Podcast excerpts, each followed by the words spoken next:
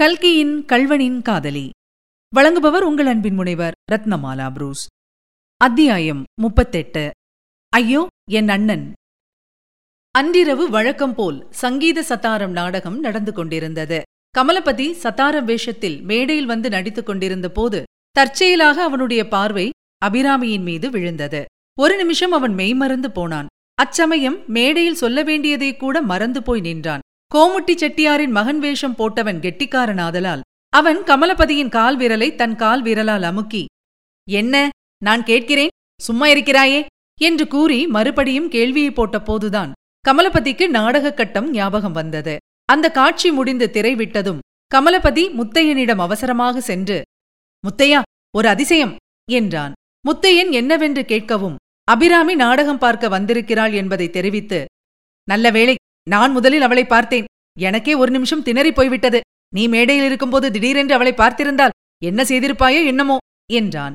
முத்தையன் அளவிலாத ஆவலுடனும் பரபரப்புடனும் மேடையின் பக்கத்தட்டிக்கு சமீபம் வந்து இடுக்கு வழியாக கமலபதி காட்டிய திக்கை நோக்கினான்.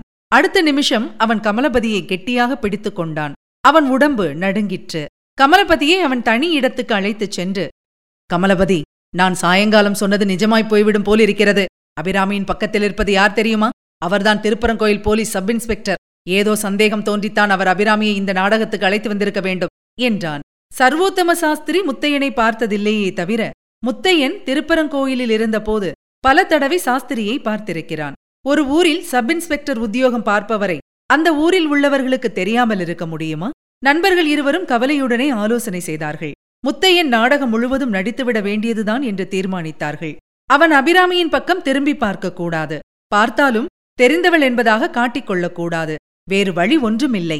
இப்போது மேடைக்கு வரமாட்டேன் என்றால் எல்லாம் ஒரே குழப்பமாக முடிவதோடு சந்தேகமும் ஊர்ஜிதமாகும் அல்லவா ஏதாவது அபாயத்துக்கு அறிகுறி தென்பட்டால் என்ன செய்ய வேண்டும் என்பதையும் அவர்கள் யோசித்து முடிவு செய்தார்கள். கமலபதி சென்னைக்கு வந்ததும் ஒரு செகண்ட் ஹேண்ட் மோட்டார் கார் வாங்கியிருந்தான் நடிகர்கள் வருவதற்கென்று கொட்டகைக்கு பின்னால் ஒரு தனி வழி இருந்தது. அவனுடைய காரை அங்கேதான் நிறுத்தி வைப்பது வழக்கம். அவசியம் ஏற்பட்டால் முத்தையன் அந்த காரில் ஏறி ஓட்டிக்கொண்டு போய்விட வேண்டியது. அப்புறம் பகவான் விட்ட வழி விடுகிறார். கமலபதி உன் வாக்குறுதியை மறந்துவிடாதே என்று கடைசியாக கேட்டுக்கொண்டான் முத்தையன். நாடகம் நடந்து கொண்டு வந்தது. சத்தாரமும் திருடனும் சந்திக்கிறார்கள். திருடன் பாடுகிறான். கண்ணே உனக்கு பயம் ஏனோ? நீ கவலை கொள்ளவும் விடுவேனா? அடி பெண்ணே பிரமாதம் பண்ணிடாதே. கள்ளப் பிறப்பென்று அவமதிக்காதே. கண்ணன் என்பானொரு கள்ளன் முன்னம் கண்ணீர் மனங்களை கவர்ந்தான். அவன் கண்ணமிடா இதயமில்லை காதல் கொள்ளையிடாத உள்ளமில்லை. வெண்ணை திருடி அந்த கள்வன் எங்கள் வம்சத்துக்கே வழி முதல்வன். அந்த கண்ணன் குலத்தில் பிறந்தேனே ஏற்ற கள்ள புருஷனாய் வாய்த்தேனே. கடைசி அடியை பாடும்போது திருடன் தன் முகமூடியை விலக்குகிறான் உடனே சத்தாரம் மூர்ச்சித்து விழுகிறாள். அதே சமயத்தில் சபையில் குடிக்கொண்டிருந்த நிசப்தத்தை பிளந்து கொண்டு ஐயோ என் அண்ணன்! என்று ஒரு குரல் எழுந்தது. அடுத்த கணத்தில் அபிராமி நிஜமாகவே மூர்ச்சையடைந்து விழுந்தாள். மீனாட்சி அம்மாள் அவளை தாங்கிக் கொண்டாள்.